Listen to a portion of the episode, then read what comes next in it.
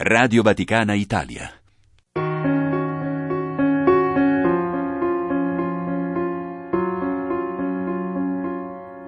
La trama del reale.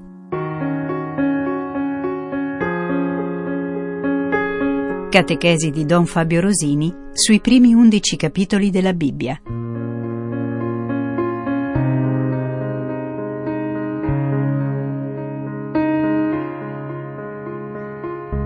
Settimo incontro. L'inganno. Prima parte.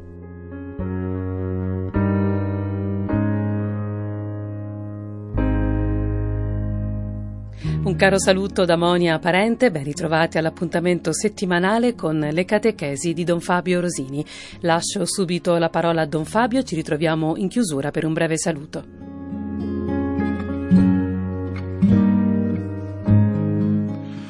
Entriamo adesso nel capitolo terzo, il capitolo più inquietante della nostra avventura. Noi abbiamo una storia che narrativamente cerca di entrare dentro il cuore dell'uomo e dopo aver contemplato una bellezza che Dio consegna all'uomo attraverso una quantità di doni, di nomi delle cose, di atti di Dio, di prospettive di atti umani belli e meravigliosi, tutto a un tratto cambierà il colore della storia.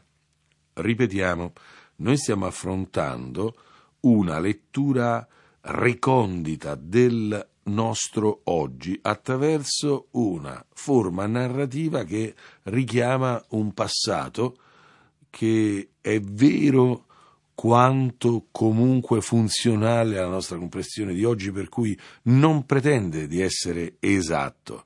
Qui ci sono degli elementi strani, favolistici, un serpente che parla, situazioni che sanno di paradigmatico, di stereotipato sotto certi punti di vista e di sorprendente sotto altri. Allora, noi entriamo in questo testo lasciandoci inondare da una sapienza in un certo senso amara, ma terribilmente lucida, autentica. Meglio partire dall'ultimo versetto, quello con cui ci eravamo lasciati nel sesto appuntamento. Ora tutti e due erano nudi, l'uomo e sua moglie, e non provavano vergogna. Partiamo da questo punto. Questa è la condizione di partenza. Non dobbiamo leggere, come abbiamo già accennato precedentemente, in questo, questa nudità non vergognosa un problema che riguarda specificatamente, banalmente il problema sessuale.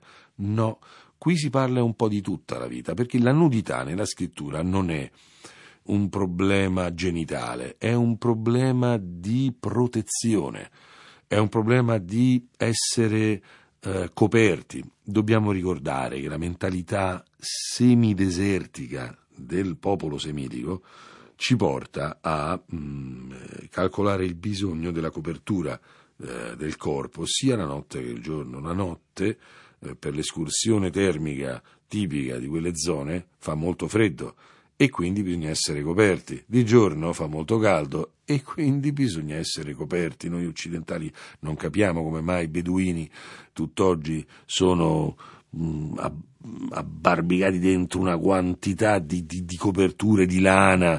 Uno dice mamma mia, ma questo è, è, è una sofferenza invece no l'esperienza di chi vive da quelle parti eh, fa sì che la temperatura corporea è più bassa della temperatura esterna, per cui è meglio mantenere una seppur alta temperatura corporea piuttosto che esporsi. Noi nel deserto tenderemo a toglierci tutto di dosso e i beduini si coprono e si tengono ben coperti perché eh, questo vuol dire essere protetti dalla tortura del caldo. Allora, cosa vuol dire essere nudi? Eh, se lo guardiamo semplicemente da questa prospettiva che non è banale, è, è il diuturno combattimento della sopravvivenza, eh, essere nudi vuol dire che non c'è nessuno che provvede a me.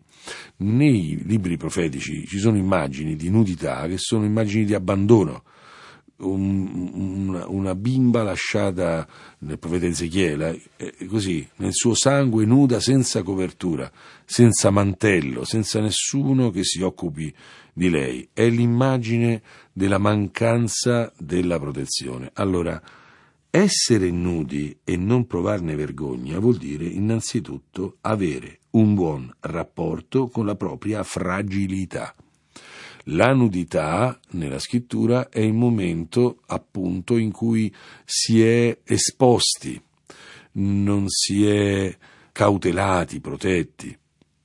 Per esempio, eh, nel capitolo 9 della Genesi apparirà, e lo vedremo a suo tempo, Noè che eh, è scoperto dopo aver bevuto il vino, si ubriaca e giace scoperto. Coprirlo sarà un atto di protezione da parte di due dei suoi tre figli e non coprirlo da parte del secondo dei suoi tre figli eh, sarà un atto di grave mancanza verso il padre, cioè non essersi occupati di lui, della sua debolezza. Allora, non vediamo il tema della mh, concupiscenza mancante. Il, a un certo livello c'è anche questo tema, ma soprattutto l'essere come dei bimbi e non provarne vergogna e non provarne paura. La parola vergogna è qui molto importante perché sarà ciò che appare a un dato momento come segnale che è cambiato tutto, come segnale che le cose stanno andando in un'altra direzione. Allora si parte da questo felice rapporto col proprio corpo, felice rapporto con la propria fragilità, c'è qualcuno che mi protegge, non ho paura per le mie debolezze, perché ho un bel rapporto col mio Padre, che è Dio che mi ha creato.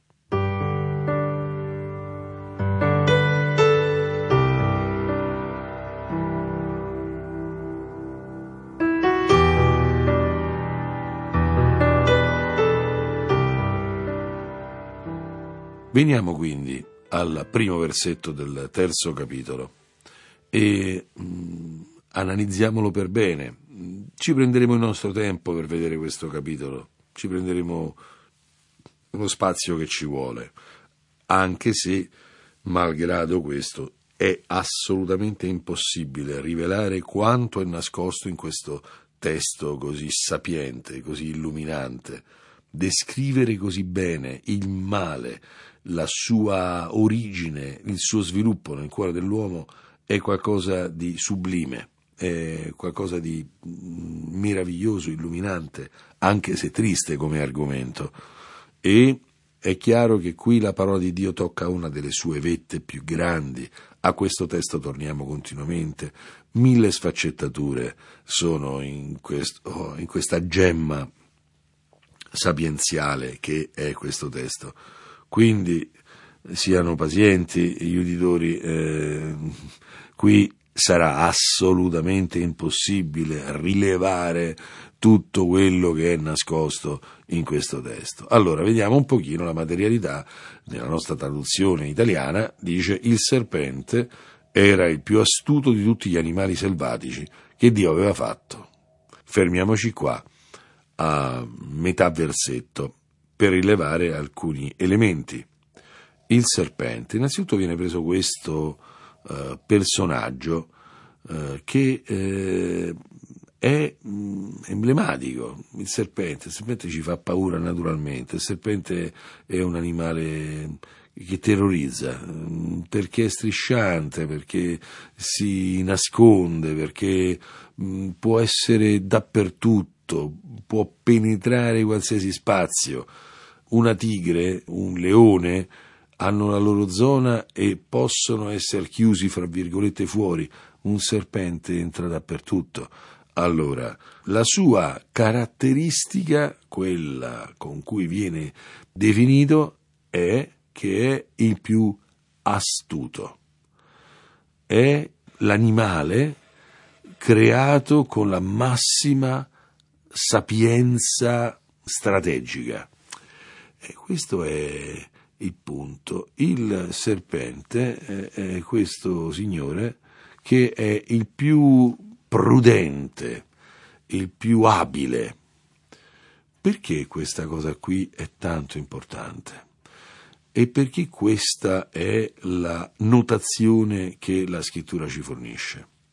Innanzitutto c'è questo comparativo, più di tutte le altre altre bestie viventi, gli animali del campo, dice qui alla, alla lettera. Ma in questi animali c'è per caso anche l'uomo? Certamente c'è una distinzione, ma anche no. Mm, gli esseri viventi che stanno sulla terra, che stanno nella zona campestre, fra questi sicuramente c'è l'uomo, ma il punto è non è l'uomo la creatura più astuta. Questo è il punto. Il serpente ha una eh, notazione di intelligenza strategica, ripetiamo, che non è caratteristica essenziale dell'uomo. Dell'uomo si dirà immagine di Dio, si è detto, è immagine di Dio. Del serpente è il più astuto. Altri animali avranno altre prerogative, altri aspetti, ma il problema è che l'uomo non è astuto quanto il serpente. E questo bisogna ricordarselo. Non è quello il campo di battaglia in cui lo potremo mai battere. Noi non vinceremo mai il male sulla base dell'astuzia. Non è questa la soluzione. Noi continuiamo a fare questo errore mille volte. Crediamo di poter combattere il male con le sue armi, ma è proprio il fatto che ci mette a lavorare con le sue armi, la sua astuzia, il fatto di metterci nel suo campo. Qui si cerca di rubare in casa di ladri, qui si cerca di, di, di, di misurarsi con l'esperto della comunicazione, della strategia. Non è l'uomo questo stratega, è il serpente. Noi qui potremo anche proprio approfondire e spiegare un po' che tutto il combattimento spirituale sarà rifiutare di stare sul piano del serpente. Non è la logica il luogo dove noi vinceremo con il maligno. È interessantissimo questo discorso perché l'uomo animale logico, ha nella logica le sue caratteristiche, eppure non è quella parte della logica che si chiama astuzia lo specifico dell'uomo. Qui vuol dire che dobbiamo iniziare a, capire che non sarà eh, saggio entrare in dialogo con lui sulle sue tecniche, nella sua zona eh, di competenza. Sarà saggio sfuggire a quella zona di competenza e dovremo capire anche dov'è il problema e qual è invece il di più dell'uomo rispetto al serpente. Ma dobbiamo quindi andare a vedere come questo serpente parlerà.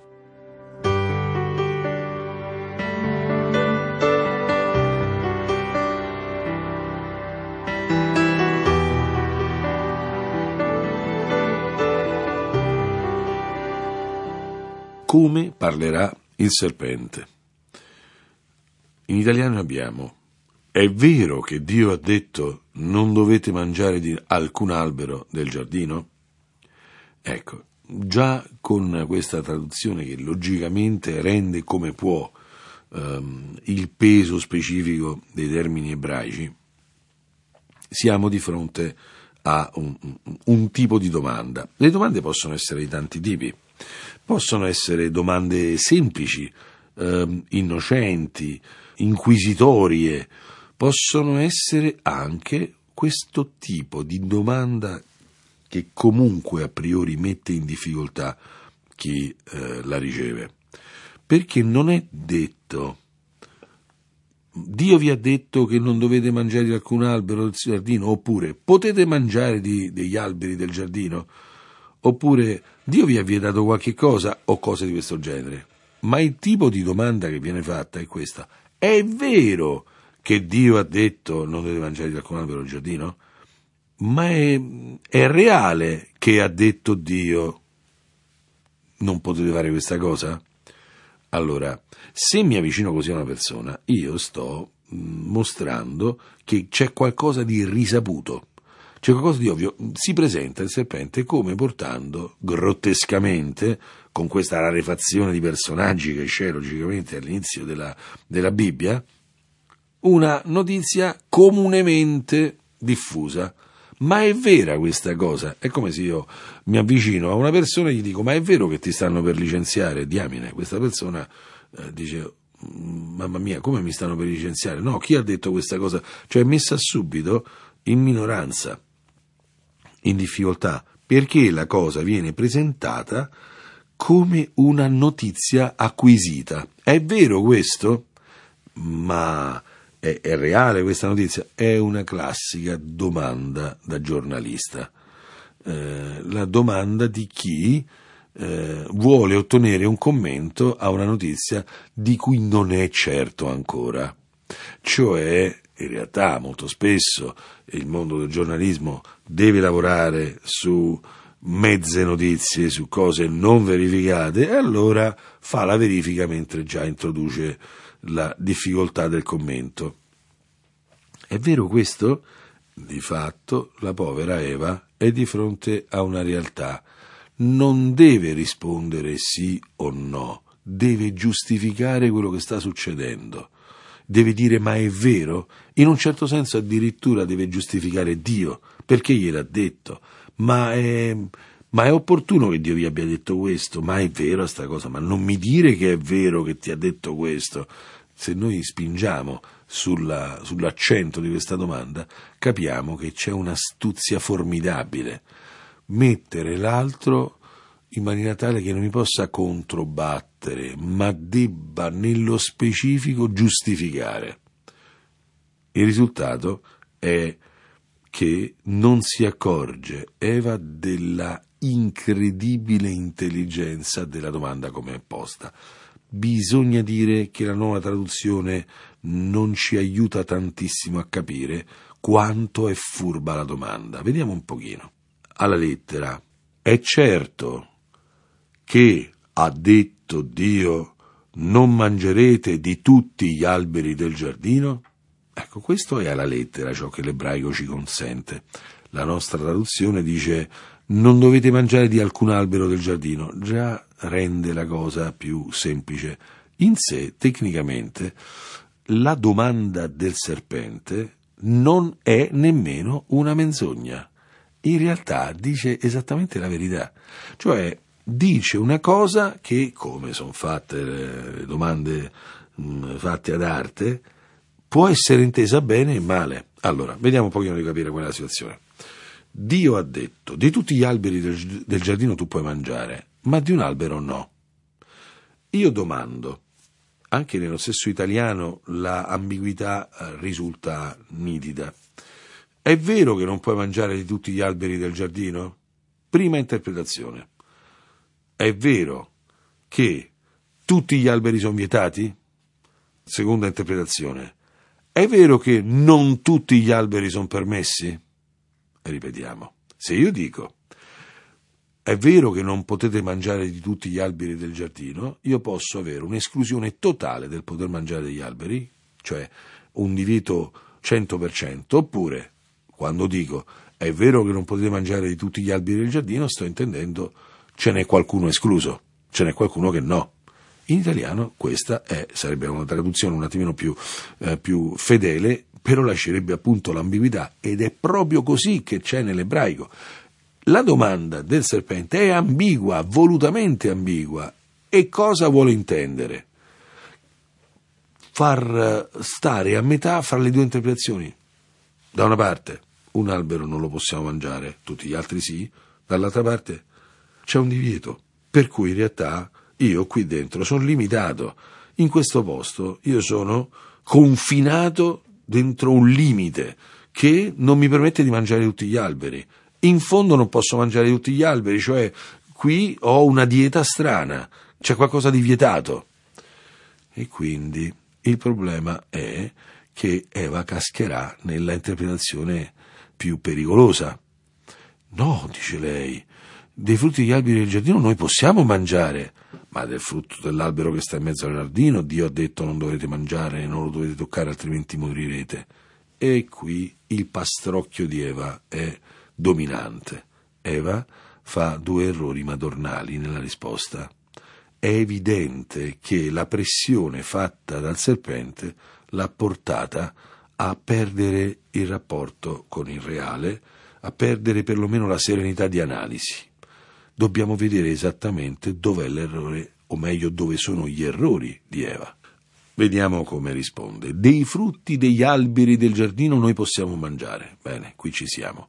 Ma del frutto dell'albero che sta in mezzo al giardino, Dio ha detto non dovete mangiarne non lo dovete toccare, altrimenti morirete. Macroscopicamente, a primo livello, noi vediamo che non doverlo toccare non era nel divieto di Dio. Dio, nel secondo capitolo, quando aveva detto al versetto 16-17 tu potrai mangiare di tutti gli alberi del giardino, ed ecco il versetto 17, ma dell'albero della conoscenza del bene e del male non ne devi mangiare, perché nel giorno in cui tu ne mangerai certamente dovrai morire, ecco, non ha vietato di toccarlo. C'è un detto rabbinico che dice che chi esagera il comandamento lo trasgredisce.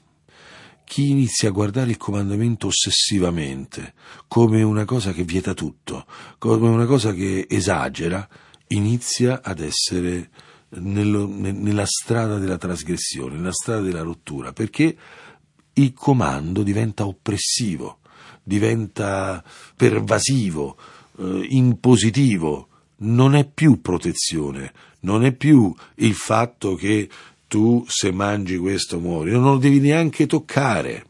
Ma toccare non è pericoloso. Badiamo bene, non stiamo dicendo che qui il problema è che toccare si può toccare, ma che Eva sta iniziando a leggere il comandamento come pervasivo, come um, aggressivo, come esagerato. Non è detto, questo non è il punto. E quindi Eva sta iniziando a perdere il rapporto con il comando. Il comando sta diventando ossessione, non protezione. Ma c'è un altro errore mm, più recondito eppure terribile, forse ancora più pericoloso. Dell'albero che sta in mezzo al giardino, Dio ha detto non dovete mangiarne e non lo dovete toccare. E questo non è vero. In mezzo al giardino non c'è quell'albero lì. Sta sbagliando centro. Dio crea in mezzo al giardino l'albero della vita. L'albero della vita è l'albero centrale del giardino e c'è anche l'albero della conoscenza del bene e del male. Siamo al versetto 9 del capitolo 2. Cosa fa Eva? Ha cambiato centro. La sua attenzione è stata attirata sul, sul divieto ed ecco la sua testa andrà al divieto e quindi tutto il centro delle cose sta nel fatto di ciò che è vietato. È come se a un bambino dico, devi toccare, puoi giocare con tutti i giocattoli, ma no, quella scatola non l'aprire. Quella scatola sta al centro della sua attenzione. Vorrà aprire quella scatola, cioè non vedrà tutto il resto. Così succede a Eva attraverso la domanda del serpente. Ed ecco che noi ci troviamo di fronte a questa prima tecnica distruttiva, a mettere le, le, questioni in maniera esagerata, ossessiva, pervasiva, che porta a stare in uno strano ruolo di difendere l'opinione di Dio mentre si inizia a sentire l'oppressione. Tutto questo corrisponde a un Dio falso. Cosa c'è in ballo qui veramente? L'attacco all'immagine di Dio. Dio al centro mette la vita, non il divieto. Al centro c'è il vivere, non il vietare.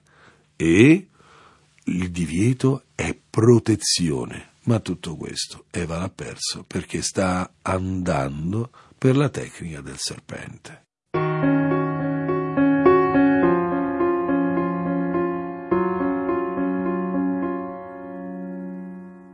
Grazie a Don Fabio Rosini, grazie naturalmente a tutti voi per averci seguito. Da Monia Parente è tutto. Buon proseguimento all'ascolto di Radio Vaticana Italia. La trama del reale. Catechesi di Don Fabio Rosini sui primi undici capitoli della Bibbia. Settimo incontro. L'inganno. Prima parte.